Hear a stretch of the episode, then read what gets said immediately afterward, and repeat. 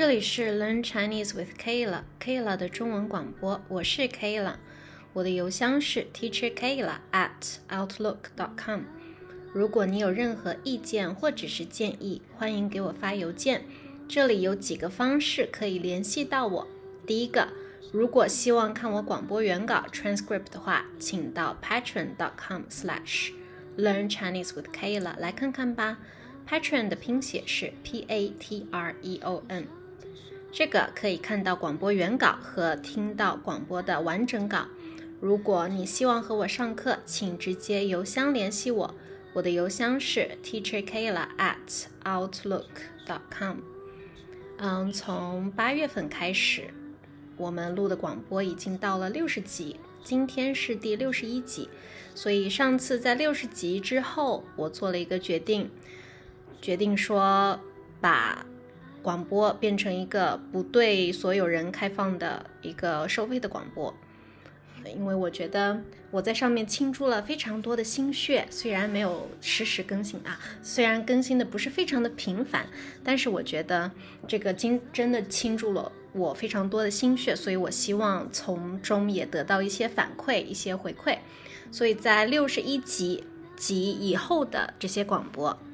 只能在 Patron 上面收费看到完整稿。那在在 Anchor 和 Spotify 上面的都是 Preview，嗯，预听版，所以大概只能听到两分钟的内容。嗯，好的，我们今天要讨论的话题是怎样从社恐变成社牛。光是这个标题里面就有两个现在非常红的网络名词。第一个“社恐”，它的全称是社交恐惧症。我想这个是当代年轻人很多都会有的一种，呃，问题啊，可能不一定是问题，就是一种非常大的一个特点，就是社交恐惧。因为大家在网络上面通过。呃，传信息啊，甚至是视频啊，就算是视频和面对面的说话也是不一样的。那通过这种很多线上的这种沟通啊之类的，呃，让生活中的面对面的谈话变得越来越少。所以，如果出门见人的机会也越来越少。那现在更多的人患上了社恐，所以社交恐惧症怎么能够变成社牛呢？啊，社牛就是社交牛人，意思就是说非常善于社交，并且在社交场合非常自信、非常勇敢，可以表达自己想法的人。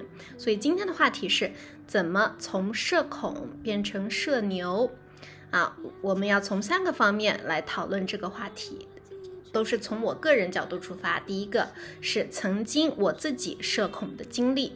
我有一些，因为我以前在大概在二十五岁之前是非常社恐的一个人，那我都有什么让人感觉到呃尴尬的经历呢？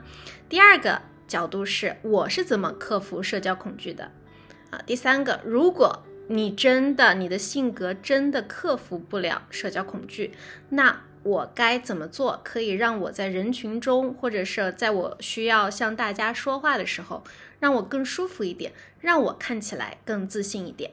所以今天从这三个方面，我们会从这三个方面讨论怎样从社恐、社交恐惧症的人变成社牛、社交达人。这是这集广播主要想讨论的内容。如果想要收听完整版的话，请到 patron.com/learn Chinese with Kayla。